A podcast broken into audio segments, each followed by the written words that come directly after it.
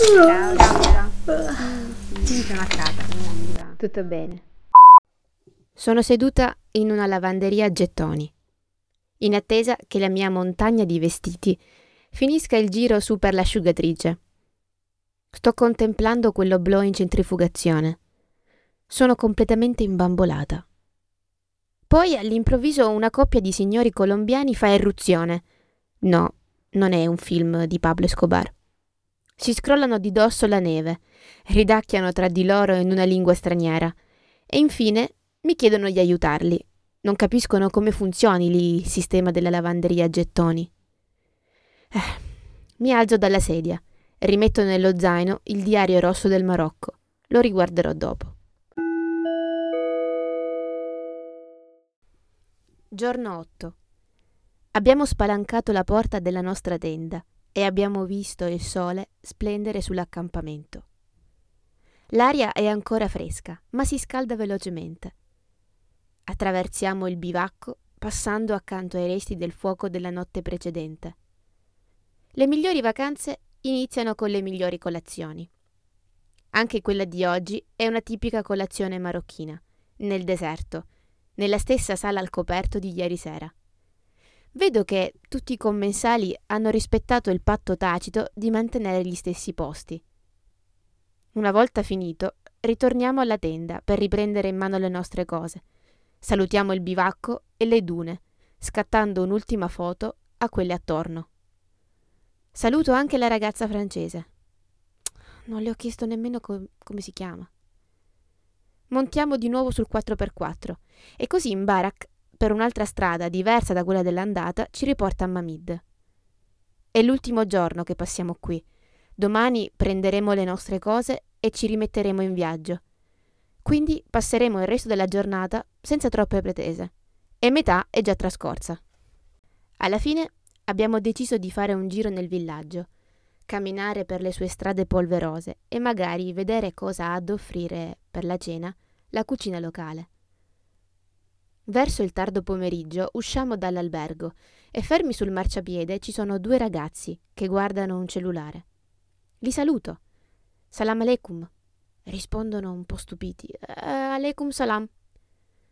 Qualcuno ci guarda incuriosito, probabilmente perché pochi turisti si mettono a gironzolare per le vie. La maggior parte si limita a soggiornare negli alberghi per l'avventura nel deserto.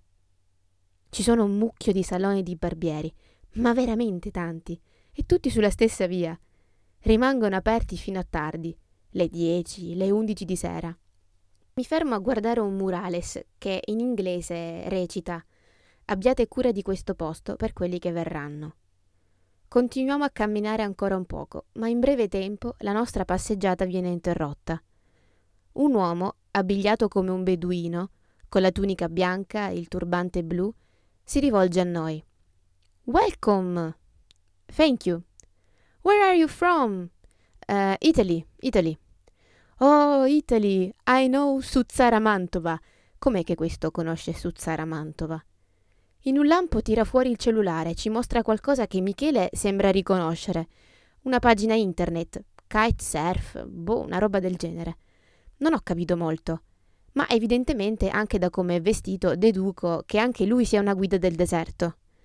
Insiste per prendere un tè a casa sua. Non sappiamo come comportarci, noi volevamo solo fare una passeggiata. Ma cosa è successo? Boh, non lo sappiamo, non l'abbiamo neanche capito. Semplicemente ci siamo messi a seguire quest'uomo percorrendo a ritroso i pochi metri fino all'ora fatti, passando di nuovo davanti agli stessi negozi e agli stessi barbieri di prima. Have you ever tried dromedary milk? Latte di dromedaria? No, Beh, sono curiosissima. Michele mi strattona, mi dice di non prendermi tutte queste libertà. L'uomo entra in un negozietto, uno di quelli che vende di tutto. Compra un pacchetto di tè e uno di arachidi. Poi si rivolge all'omone dietro al bancone. Ovviamente non capiamo. E da un frigo lui tira fuori un bottiglione da 5 litri, il latte di dromedaria. Lo travasa in una bottiglietta di plastica. Mm. Usciamo e ancora lo seguiamo. Ci sta spiegando proprio quello che fa nella vita. È una guida, organizza escursioni. Ospita la gente tramite quella piattaforma. Ah, sì, Coach Surfing. Trova ospitalità presso gli abitanti del posto e incontra altri compagni di viaggio. A proposito, si chiama Larbi e ci invita a indovinare la sua età. La zecco subito. Ha 33 anni. Ma ho tenuto conto del fatto che potesse essere più giovane dell'età dimostrata. Invece lui non indovina. Mi dà 17 anni. Anche a Michele dà alcuni anni in meno. Saluta un gruppo di donne. Ci dice che sono le sue vicine di casa.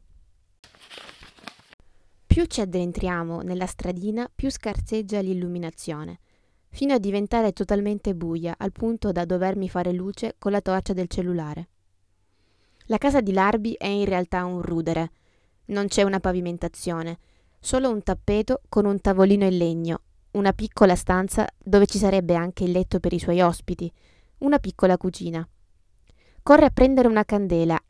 Assaggiamo anche il latte di dromedaria che l'Arbi mi porge e mi invita a bere direttamente dalla stessa bottiglia dalla quale lui ha appena bevuto. Sapore insolito, ma buono. Ci chiede di tutto. Cosa studiamo?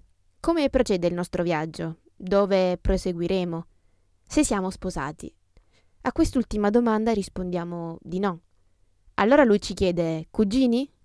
No, stiamo insieme. Difficile forse da capire per lui. Infatti poco dopo ci richiede ancora una volta se siamo sposati. Mi dice che sembra una marocchina, dagli occhi, dai capelli, e che forse chi lo sa, qualche mio antenato lo è stato. Dobbiamo andare a cenare prima che tutti i locali chiudano, ma l'Arbi insiste e ci fa promettere di ritornare dopo cena. Riusciamo a trovare un bar aperto, dove ad essere seduti ai tavolini ci sono solo uomini che bevono tè, caffè, Coca-Cola. Sono l'unica donna. Salgo le scale e mi avvicino al ragazzo che lavora lì. Gli chiedo cosa possiamo ordinare. In teoria la cucina sarebbe chiusa, ma può cucinare qualcosa di veloce e non troppo elaborato. Gli chiediamo due omelette, giusto con un po' di olio e formaggio, nulla più. Ci sediamo fuori anche noi. Tutti gli uomini guardano il maxi schermo, trasmettono una partita di calcio. Incredibile. Derby, Milan-Inter. A mille mila chilometri da casa, in questo posto sperduto, la gente guarda Milan-Inter. La partita finisce 0-2 per l'Inter. Mando un messaggio a mio cugino, unico milanista in famiglia. Torniamo da Larbi. Lui intanto si è preparato la cena, un tagine con la carne di capra. Mangia tutto usando pezzi di pane come posate e ci invita ad assaggiare. Anche i gatti dei vicini fanno capolino. Poi parliamo ancora e ancora. Finiamo col parlare di religione. È molto calmo. Ha una gran voglia di chiacchierare. Termina ogni frase tra il sospiro e il sorriso, dicendo Eh, inshallah.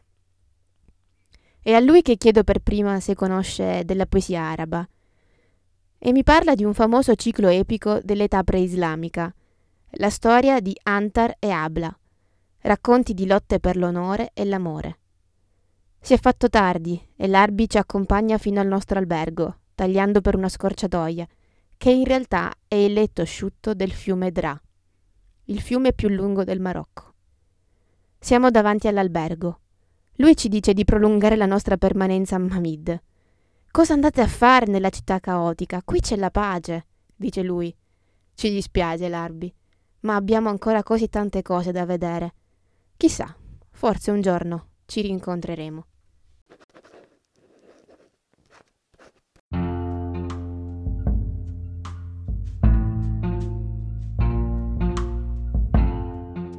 Pochissimi scatti sono stati fatti in questo giorno 8 e non potete capire quanto mi mangio le mani per aver lasciato la macchina fotografica in albergo. Perché poi è così adesso, se non ho la macchina non scatto quasi più niente col cellulare. Tuttavia, dovevo per forza immortalare quel momento a casa di Larbi. La foto, dalla scarsa qualità, in pochi megapixel, è stata scattata dal bordo del tavolino. L'unica fonte di luce proviene dalla candela che illumina in primo piano il mio bicchiere di tè Dietro quello di Michele, più a destra quello di Larbi, vicino alla sua alta e lunga teiera. In una ciotola poi i classici anacardi e biscotti, Potrei dire gli stessi che abbiamo mangiato nel deserto. Evidentemente qui usano accompagnare il tè in questa maniera. Ancora più in fondo si possono intravedere delle indistinte sagome nel buio della stanza. Un filo per stendere i panni, dei bidoncini d'acqua tutti messi in fila. Sul tavolo, sistemati con criterio, ci sono degli stuzzicadenti, ci siamo arrovellati il cervello su questo gioco a lungo e alla fine, prima di andarcene, l'Arbi ci ha svelato la soluzione.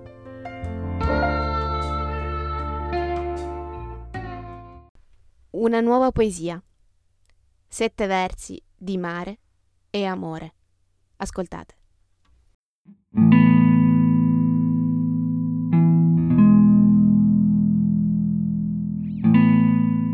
في أيام الصيف In estate أتمدد على رمال الشاطئ mi distendo sulla riva وأمارس هواية التفكير بك e penso a te.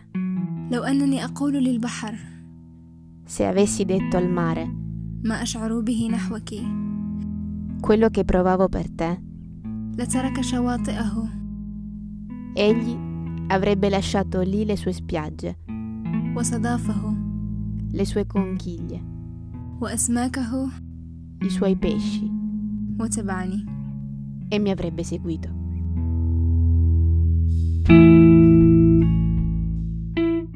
Ormai è trascorso più di metà del nostro viaggio. Nel prossimo episodio abbandoneremo il deserto e chissà dove ci porterà questo racconto. Non perdetevi il primo episodio di Yallo Anch'io, il podcast dissacratore di Michele, con il suo punto di vista su questo bellissimo viaggio. Io vi do appuntamento a lunedì prossimo per il nono episodio di Yalla Yalla. Ciao, a presto!